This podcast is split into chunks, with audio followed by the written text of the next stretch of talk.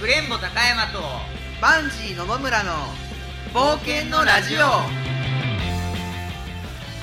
やーということで冒険のラジオ。はい。はいもう第何回目かっていうのもちょっと定かじゃないけどももういきなりですか今ね第あれ何やったっけ7 9 9 9いや知らん。9もいってへん9も9いってない。9もいってへん。あえてね言ってなかったらこれを9にしましょう。飛んだなみたいな。ちょっと気になって探してくれるかな。そうそうそう。幻の蜂は言うて。今日今日何の話する？今日え一緒かな？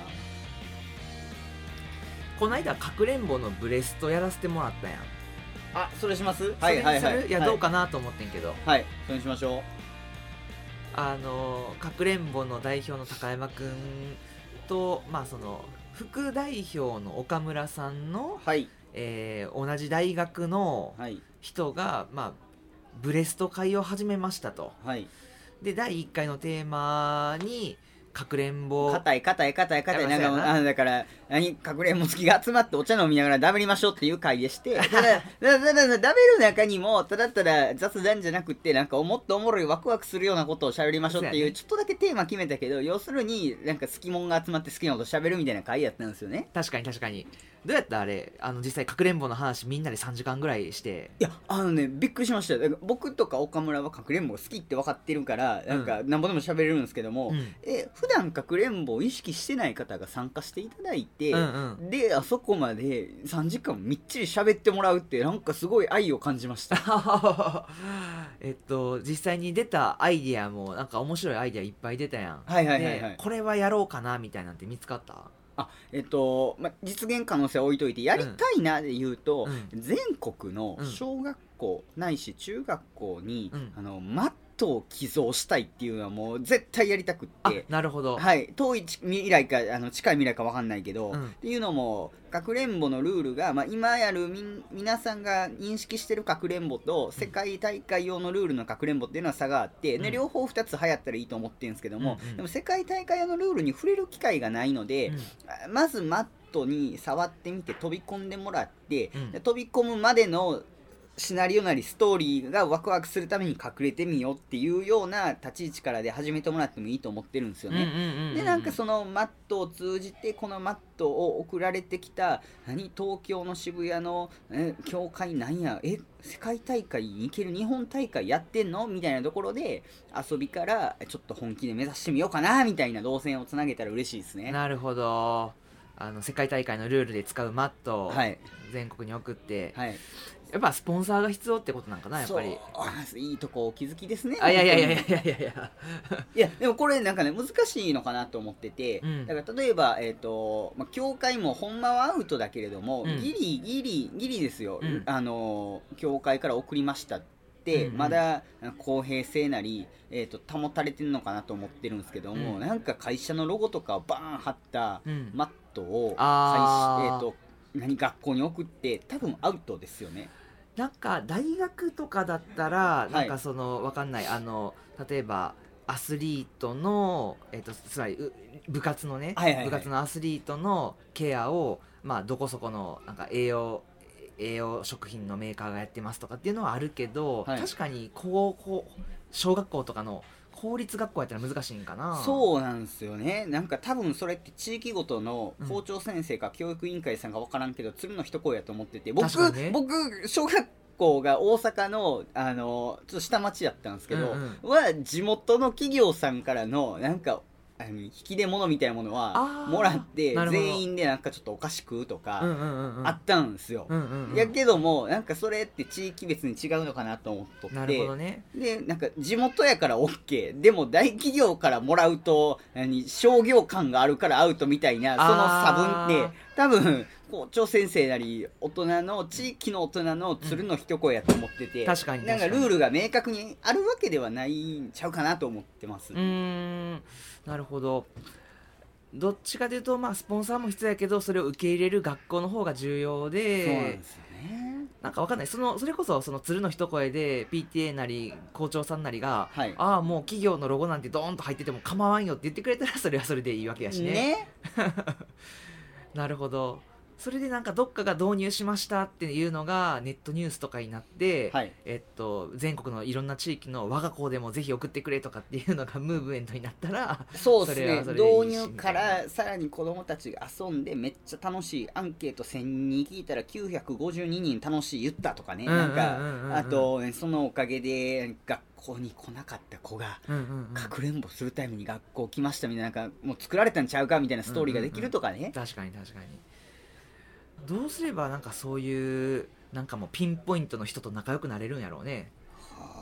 まあこのラジオを聞いてくれてる100万人の中におるかもしれんけど。ねえね100万でしたっけ？100万100 120万やったっけ？あまあそんぐらい、ね、そんぐらいのはい。中に、そうおったらええねんけど。これダメです。なんか2人とも何ちょっとボケたりなんか 大きいこと言うても誰も何も言えへんから。そう。ただただ失笑で終わりますうよ、わーそうやね まあ実際えなんやろね高校の学校の先生とかってあんまり SNS とかもやってないイメージやしね、はいはい。なんかよくえっと、例えば企業の CEO とかだったら Facebook やっててそこにダイレクトメッセージ送ってみたらレスポンスあったみたいな話とかってちょろっと聞こえてきたりするけどはい。同じノリで校長先生と仲良くなったりとかってできたりせえへんかな。あーちょっと話変わるんですけども、うん。僕え友達同級生で学校の先生、高校の先生がおって、あえ。で、えっと、大学時代は SNS やってて、うん。でまあ、なんか世界一周したりしてわりかしアクティブでうん。SNS も強いみたいなやつだったんですけども、うんうんうん働いてから一気にぴったり止まりまして、だから学校の先生って SN SNS に疎いとかじゃなくって、うんうんうん。めっちゃ忙しいらしいんですよ。あ。なるほどっていうのも、えー授業をやります、で明日の授業の予備とかやらなあかんし、うん。そいつが言ってたのは、えー部活？うん。の顧問にわりかしなんか1個持たなあかんみたいな風潮があって、うんうんうんうん平日ももちろん休日も絶対試合なり練習なりがあって、うんうんうん。で家族家事手つ、えー家事やったりえーと最近結婚したんで奥さんと一緒にどっかってプライベートの時間過ごすとなんかその新しい情報を取るとか、うん何か自分の生活外のことを取り入れようみたいな気持ちだったり時間だったりがもう持ってなくなったって言って。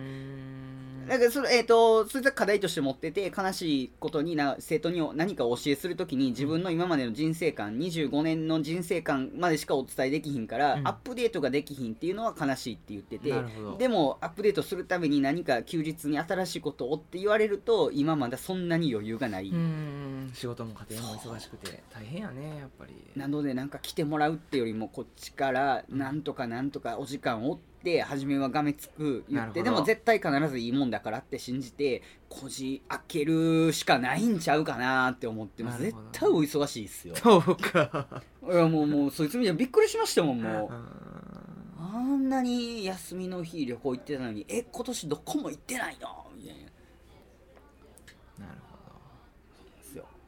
翔くんがもう一個やってるスポーツチャンバラの方は学校との関連ってあったりせえへんのかな？えっとね、それよう言われるんですけども、うん。スポーツチャンバラじゃなくてチあャンバラ合戦なんですよ。でもでもいいんすよいいんすよいいんすよ。うん。よく言われるんですよね、うん。でまあそう言われるといつもお答えしてるのはスポーツチャンバラさんは1対1で剣道を遊びに昇華させたもので、はいはいはいはい。で、えー、と我々がやってるのはチャンバラ合戦って言って、えー、と複数人うん多ければ100人なり500人で一斉に、えー遊べるものっていう風になってて、で厳密なルールっていうのも剣道だったら面とか固定とかたくさん打つポイントがあって、うん。で審判がいてっていう厳正なルールのものでで我々がやってるチャンバラ合戦はこのボールが落ちたかどうかっていう判定だけなので、うん。審判もわりかし、えっと人数がいなかったりで、まあ、ちょっと悪いことする人もいるんですけども、そこは武士道先進で皆さんお遊びなのでってことでみんなでやってるような活動になります。うんうんうんうんうん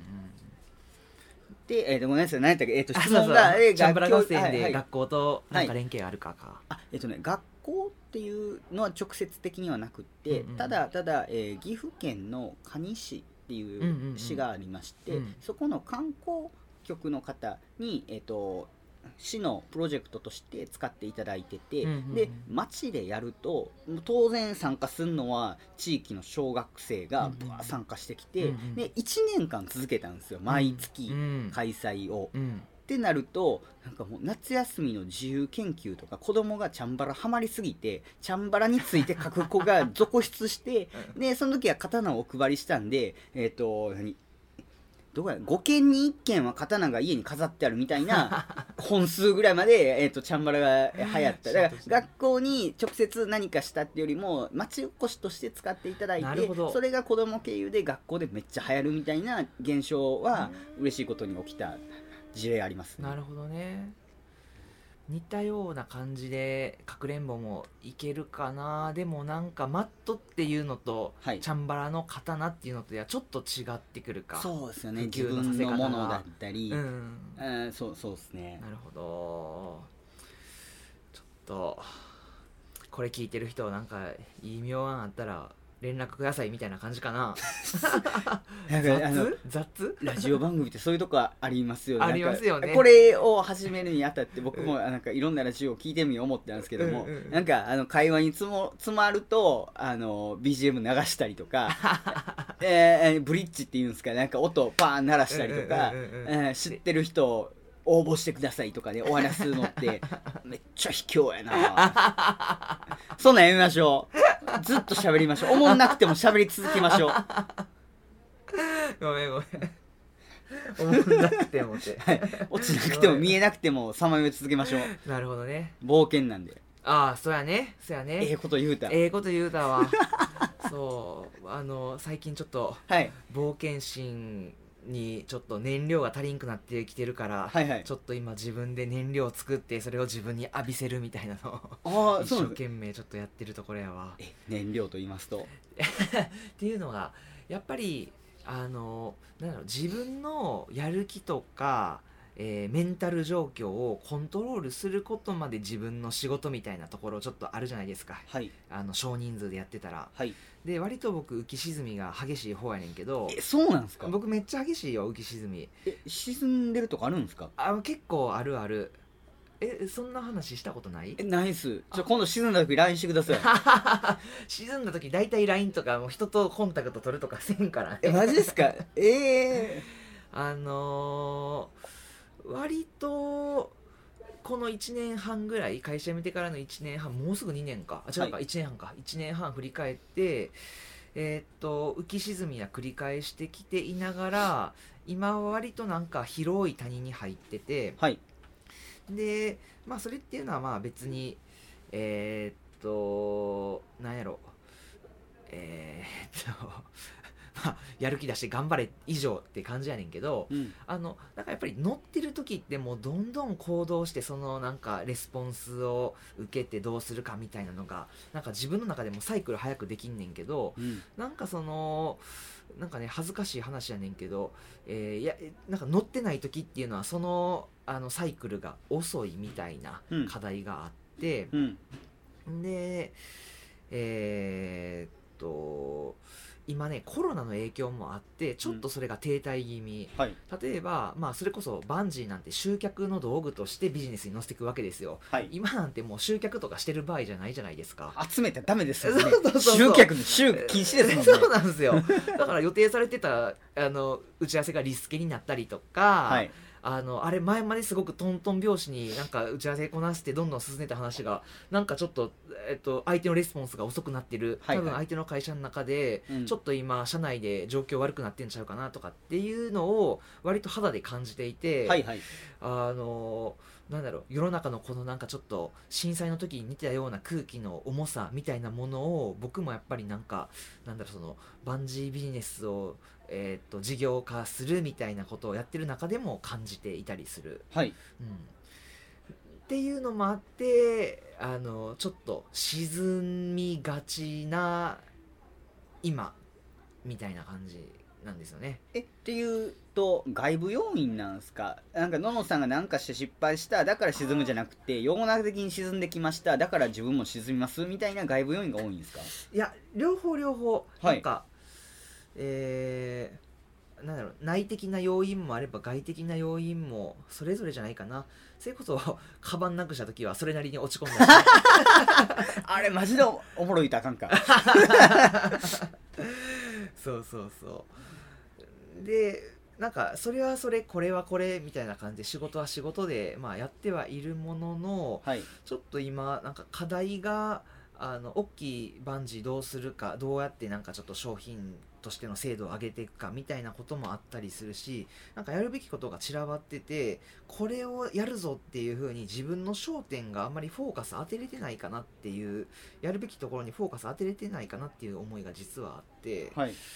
なんかねそのあたりをね あの漫然とやるんじゃなくてもっと集中してバーってなんかもうモチベーション高めていかないとあかんなっていうのがあるんですよね。へえんかそれ沈んでなくないですか？前向きちゃいます？どこ課題やろう探しましょうみたいな。うまくいってない効率的非効率だなって感じてます。なんとか効率的に持っていきたい。だから現状は非効率か知らんけどみモチベーションとしては上じゃないんですか？向き向き方向そうそう。は基本的には前向いてる。あじゃあ沈んでなくないですか、はい、中でその前は向いてて進んでるんだけどあれ？なんか前はなんか高速道路スイスイ進んでたけど、うん。今もしかしてめっちゃ渋滞の中で 下道でめっちゃ渋滞はまってへんみたいななんかそんな感じってああね。そう。まあし言われても知らんがなって話だと思うけどさあでもなんか思ってた沈んでたと違いました。あだから前に進もうって一生懸命自転車こいでます、ん。空回りかしっかり動力が伝わってんのかは別としてここって思って足を動かしてんねやったらなんか別に僕が思ってた沈んでると違うな思って。沈んでるってなんかもうチャリこぐのもいやもうこぐのが嫌みたいな。家から出るのも嫌。ズーンみたいな人いますやん。は なるほどね、いはいはいまああとはあれやな車で言うとまあ車でまだ食べます？来るね来るねはいはいほいで。ガソリンいつまでもつかなみたいな資金的なガソリンいつまでもつかなみたいなのはあそれはマジで。多少やっぱ不安になったりもするな。前までいやそんなのは置いといて自分のやるべきことやってこの期間までに成果出すぞとかって思ってたんやけどはい。ちょっとうわコロナや世の中大丈夫かなとかっていうのが自分の中で不安としてなんか意識に上がってくるとあそうそう。資金のデッドリミットもあるしなとかっていうのも、まあ、気づかされてちょっと不安があの倍に膨らんでしまうみたいなのはあ。りますわ正直。今年に目標じゃなくて、うん。デッドラインで何せなあかんとかあります？今年の何月のまでに。うん。目標値これですで死ぬデッドラインこれみたいなあのそれで言うともうえっとね今ちょっとあの決算に向けてはい。お金の、えっと、に会社を2019年4月1日に立ち上げて、はい。そこからちょっとあのなんだろう仕分けとかは経費とかの仕分けとかはしててんけど、はい。それをなんかあの俯瞰で見てなかったから、はい。1年間のこの、えっとやってきたのを俯瞰で見なきゃみたいなものをまさに今やってるところやったりすんねんけど、はい。えーっとまあ銀行からの借り入れとかもしているんだけどもおそらくざっくり2020年度中に、うん。えーっと自分の給料は出せるぐらいに小型のバンジージャンプ装置が、えーっとえー月に12本ぐらいはイベントとして発注されていくみたいなのが回っていかないとうん。危ないかなみたいなのはある。ほんほんほんほんうんうんほん。なんか今の聞いてるとなんか僕の想像手段はやばいんす死ぬんす。ぐらいかなと思ったんですけど危ないかななんでまだ結構余裕ありますね。あそう？はいはい。なんかもうえっ、とほんまに死にそうな人ってマジでマジでやばい。もう来月これ売れへんかったらもうやめなあかんねんみたいな人ももちろんおるから、わかるわかる。そう。それで言うと僕って結構先を見てる男やんっていうのはリスナー リスナーに振ろうとした。そうそう。逃げようとしたやつ。だって今まで沈んでる言うといて急に何を前を見てる男やんって。びっくりしますわ。沈んだ話しちゃうかったんすか？そうやねでなんかね割とバンジージャンプ VR のバンジージャンプがはい。僕のライフワークからライスワークに変わりつつあるなっていうのはあっててはい。だけどそのライスワークが形になってないから、えっと、それを2020年度中になんとか形にしたいって強く思ってるって感じやね。うんうんうんうんうん、ライフワークはいろんな体験を作るみたいなところでねそれはそれでちょっと今あの100そんなあののぼんやりしたらいいんすよ。あのえそうか。月なんぼ欲しいとかあさなるほどね、はいまあまあ普通にえっと10万はないとやっぱり家賃と食べ物とかっていうのはないやん、最低限ぐらいっていうの話で言うと、はい。20とかあったらまあ多少ゆとりもあって安心するわぐらい、ね来ましたね。で今その数字僕もあるんですよ数時間って、うん。でこう数字設定します、ん。じゃあ設定しちゃうとあれ自分がやりたかった僕で言うとかくれんぼ、うん。バンジーってそのためにやっちゃうみたいなとこがあって、うん。だからもっと楽しみを広げたい深めたいうん。っていう思いで始めたのに、あれ月20もらうためになんか頑張ってるって変わる時ないっすか？翔くんはめっちゃいいこと言うね。すっごいある。はい。うんあのその切り替わる瞬間を感じてしまって、はい。自分自身めちゃくちゃ動揺した。はい。無邪気にこういうような VR 体験があったら、はい。もっとひ世の中の人をワクワクさせれるんじゃないか、はいはいはいはい。それを僕は形にできるか形にするぞできたみたいななんかはい。そういう面白い体験を作るっていうところが僕のもう根源たるモチベーションだったわけですよ。はいだけどそれを作りました。でえっとそういうような僕は作る体験を作るみたいなことをす進め続けていくためにも、はい。やっぱりえっといわゆる生活していくためのお金が必要だから、うん。今度はこの作った VR バンジージャンプでえっといわゆる生活費を稼ぐためのまあマネタイズをしていくぞっていうふうに目標を切り替えるんやけど、うん。マネタイズしようとしたらこのバンジーね面白いんですよ。ドキドキするんですよ。やってくださいっていうよりもうん。このバンジーは話題になりますよ。集客装置になりますよみたいな。そう。そこの、うん。なんかそのお金を出してもらう人に対しての、はい。あのいわゆるメリットを、はい。もう第一義的に語らないといけないようになるわけじゃないですか、はい。それっていうのが なんかどっちかというと自分の本心とちょっとずれてくるみたいなのがあって、あのなんかそこの気持ち悪さっていうのは去年の年末ぐらいから実はすごく感じていて、はいでそれもまさに自分がなんか一回なんか落ち込んだ時の一つの要因みたいになってたんだけども、はい。僕は一体そもそも何がしたくて会社を辞めてこんなことやってるのかみたいなところまで立ち戻ったこともあってんけど、はいだけどやっぱりそれで復活しようと復活するきっかけになったっていうのはやっぱりそれっていうのは僕は僕がやりたいことっていうのはドキドキする体験を作ることだっていうことだからもう会社の社長ですっていうふうに外に見せるんじゃなくて僕は体験クリエイターですっていうふうに見せていこうっていうふうに自分の中では落ち着いたんですよ。はいはい。で、まあ、バンジーっていうのは、まあ、ももともともちろん僕はドキドキする人をドキドキしてほしいから作ったものなんだけれども、えっと、それを、まあ、もっとたくさんの人に体験してもらうために、まあ、ビジネスっていうような、まあ、いわゆる、えっと、資本主義経済みたいなものを活用しようみたいなね。はい。そこに、まあ、意識的に寄せてくんだみたいな。はい。うん、自分はビジネスのためにバンジーするとかっていうよりもたくさんにこのドキドキ体験を与えるためにまあちょっと自分の気持ちを譲ってまあ集客だとか、うん。えーっと話題性みたいなことを語るぞみたいな、はいはいはい。そういうちょっとねなんか自分の気持ちの中での優先順位みたいなのは、はい。客観的に捉えてはい。使い分けるようにしたみたいな感じ。それ時々吐き出さないとなんか吐き違えてしまうみたいなのありますよね。僕もなんかせなあかんなとか、うん。まだそんなフェーズ経ってないなとかもあるんですけども時々喋っとかないとあのなんでやってるんですか？いや社会にとっていいからですとかいや おもろいからやってんねんっていうのを初めやったのに 社会的価値があるんですって言い出すと、うさんくさい社会起業家になってしまうんで、いやもうおもろいからで突き通したいなと思ってるんですよね。いや素敵だと思う素敵だと思う。あー結構喋った。はい。ほな。ほな